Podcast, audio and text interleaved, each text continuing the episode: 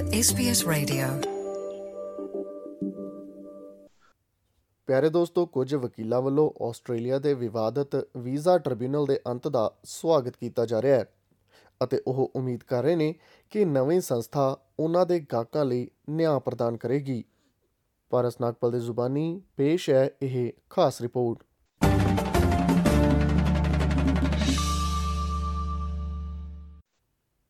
ਸ਼ਰਨ ਮੰਗਣ ਵਾਲਿਆਂ ਦੀ ਨੁਮਾਇੰਦਗੀ ਕਰਨ ਵਾਲੇ ਆਸਟ੍ਰੇਲੀਅਨ ਵਕੀਲ, ਜਿਨ੍ਹਾਂ ਦੇ ਕੇਸ ਐਡਮਿਨਿਸਟ੍ਰੇਟਿਵ ਅਪੀਲ ਟ੍ਰਿਬਿਊਨਲ ਭਾਵ AAT ਦੇ ਸਾਹਮਣੇ ਅਸਫਲ ਰਹੇ ਨੇ, ਉਮੀਦ ਕਰ ਰਹੇ ਨੇ ਕਿ ਟ੍ਰਿਬਿਊਨਲ ਦੇ ਰੱਦ ਹੋਣ ਤੇ ਇੱਕ ਨਵੀਂ ਸੰਸਥਾ ਉਹਨਾਂ ਦੇ ਗਾਹਕਾਂ ਲਈ ਨਿਆਂ ਪ੍ਰਦਾਨ ਕਰੇਗੀ। ਐਲਬਨੀਜ਼ੀ ਸਰਕਾਰ ਨੇ ਪਿਛਲੇ ਹਫ਼ਤੇ ਘੋਸ਼ਣਾ ਕੀਤੀ ਸੀ ਕਿ ਟ੍ਰਿਬਿਊਨਲ, ਜੋ ਕਿ ਹੋਰ ਮਾਮਲਿਆਂ ਦੇ ਨਾਲ ਪ੍ਰਵਾਸੀ ਅਤੇ ਸ਼ਰਨਾਰਥੀ ਵੀਜ਼ਿਆਂ ਤੇ ਸੰਘੀ ਫੈਸਲਿਆਂ ਦੀ ਸਮੀਖਿਆ ਕਰਦਾ ਹੈ ਨੂੰ ਰੱਦ ਕਰ ਦਿੱਤਾ ਜਾਵੇਗਾ।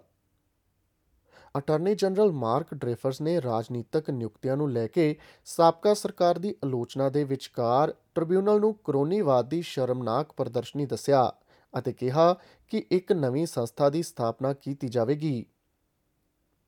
ਸ਼ਰਨਾਰਥੀ ਸਲਾਹ ਅਤੇ ਕੇਸਵਰਕ ਸੇਵਾ ਤੋਂ ਸਾਰਾ ਡੇਲ ਨੇ ਐਸਪੀਐਸ ਨਿਊਜ਼ ਨੂੰ ਦੱਸਿਆ ਕਿ ਸਾਨੂੰ ਇਸ ਗੱਲ ਦੀ ਚਿੰਤਾ ਹੈ ਕਿ ਪ੍ਰਣਾਲੀ ਜਿਸ ਨੂੰ ਕਿ ਸਰਕਾਰ ਨੁਕਸਦਾਰ ਅਤੇ ਨਿਰਪੱਖਤਾ ਦੀ ਘਾਟ ਵਜੋਂ ਦੇਖਦੀ ਹੈ, ਦੁਆਰਾ ਬਹੁਤ ਸਾਰੇ ਲੋਕ ਸ਼ਰਨਾਰਥੀ ਨਹੀਂ ਪਾਏ ਗਏ। ਉਹਨਾਂ ਕਿਹਾ ਕਿ ਅਸੀਂ ਉਹਨਾਂ ਲੋਕਾਂ ਲਈ ਇੱਕ ਜਵਾਬਦੇਹੀ ਦੀ ਉਡੀਕ ਕਰ ਰਹੇ ਹਾਂ, ਜਿਨ੍ਹਾਂ ਨੂੰ ਅਜਿਹੇ ਸਿਸਟਮ ਦੁਆਰਾ ਨਕਾਰਾਤਮਕ ਫੈਸਲੇ ਮਿਲੇ ਨੇ। ਅਜ਼ਾਈਲਮ ਸੀਕਰ ਰਿਸੋਰਸ ਸੈਂਟਰ ਨੇ ਸਰਕਾਰ ਦੇ ਇਸ ਕਦਮ ਦਾ ਸਵਾਗਤ ਕੀਤਾ ਹੈ ਅਤੇ ਕਿਹਾ ਹੈ ਕਿ ਇਹ ਇੱਕ ਅਜਿਹੀ ਸਖਤ ਪ੍ਰਣਾਲੀ ਸੀ, ਜਿਸ ਨੇ ਸ਼ਰਨ ਮੰਗਣ ਵਾਲੇ ਲੋਕਾਂ ਨੂੰ ਕੁਸ਼ਲ ਅਤੇ ਨਿਰਪੱਖ ਸਮੀਖਿਆ ਪ੍ਰਕਿਰਿਆ ਤੋਂ ਇਨਕਾਰ ਕੀਤਾ ਸੀ। 2018 ਤੋਂ 2021 ਦੇ ਵਿਚਕਾਰ 38% ਕੇਸਾਂ ਦੀ ਅਦਾਲਤਾਂ ਦੁਆਰਾ ਸਮੀਖਿਆ ਕੀਤੀ ਗਈ ਸੀ ਅਤੇ ਜਾਂ ਰੱਦ ਕੀਤੇ ਜਾਂ ਗੈਰ ਕਾਨੂੰਨੀ ਪਾਏ ਗਏ ਸੀ। ਏਐਸਆਰਸੀ ਦੇ ਐਡਵੋਕੇਸੀ ਅਤੇ ਮੁਹਿੰਮਾਂ ਦੇ ਨਿਰਦੇਸ਼ਕ ਜਾਨਾ ਫਾਵੇਰੋ ਨੇ ਕਿਹਾ ਕਿ ਇਹ ਕਦਮ ਇੱਕ ਨੁਕਸਦਾਰ ਸੰਸਥਾ ਤੋਂ ਚੰਗੀ ਤਰ੍ਹਾਂ ਛੁਟਕਾਰਾ ਹੈ ਜਿਸ ਦਾ ਸਿਆਸੀਕਰਨ ਕੀਤਾ ਗਿਆ ਸੀ ਅਤੇ ਸ਼ਰਨ ਅਤੇ ਸ਼ਰਨਾਰਥੀਆਂ ਦੀ ਮੰਗ ਕਰਨ ਵਾਲੇ ਲੋਕਾਂ ਦੇ ਵਿਰੁੱਧ ਸਟੈਗਡ ਕੀਤਾ ਗਿਆ ਸੀ। ਸਰਕਾਰ ਦਾ ਕਹਿਣਾ ਹੈ ਕਿ ਟ੍ਰਿਬਿਊਨਲ ਦੀ ਥਾਂ ਨਿਯੁਕਤੀਆਂ ਦੀ ਪਾਰਦਰਸ਼ਤਾ ਅਤੇ ਯੋਗਤਾ ਆਧਾਰਿਤ ਪ੍ਰਣਾਲੀ ਹੋਵੇਗੀ।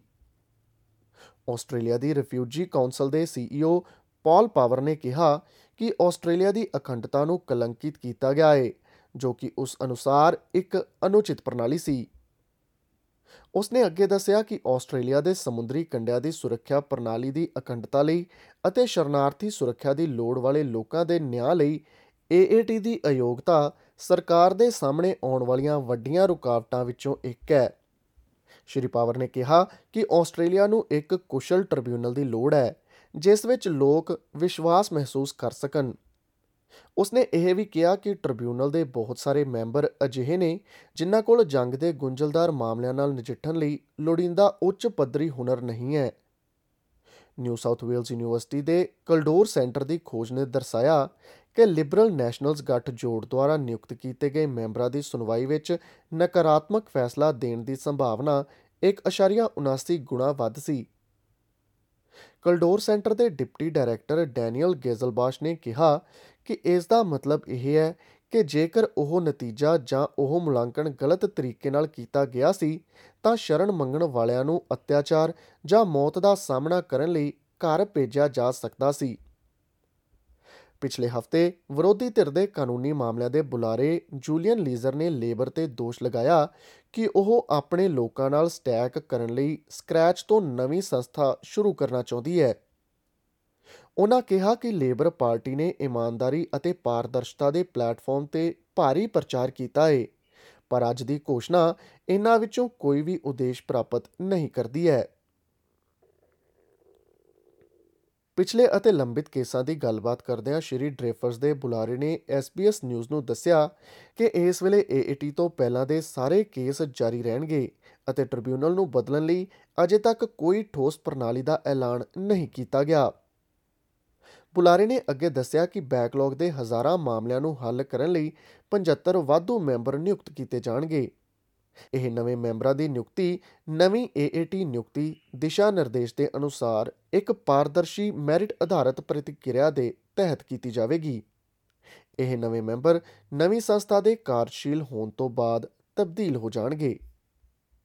ਇਹ ਜਾਣਕਾਰੀ SBS ਨਿਊਜ਼ ਤੋਂ ਟੌਮ ਕੈਨੇਡੀ ਦੀ ਮਦਦ ਦੇ ਨਾਲ ਪੰਜਾਬੀ ਭਾਸ਼ਾ ਵਿੱਚ ਪਾਰਸ ਨਾਗਪਾਲ ਦੁਆਰਾ ਤੁਹਾਡੇ ਅੱਗੇ ਪੇਸ਼ ਕੀਤੀ ਗਈ ਹੈ। You're with SBS Radio.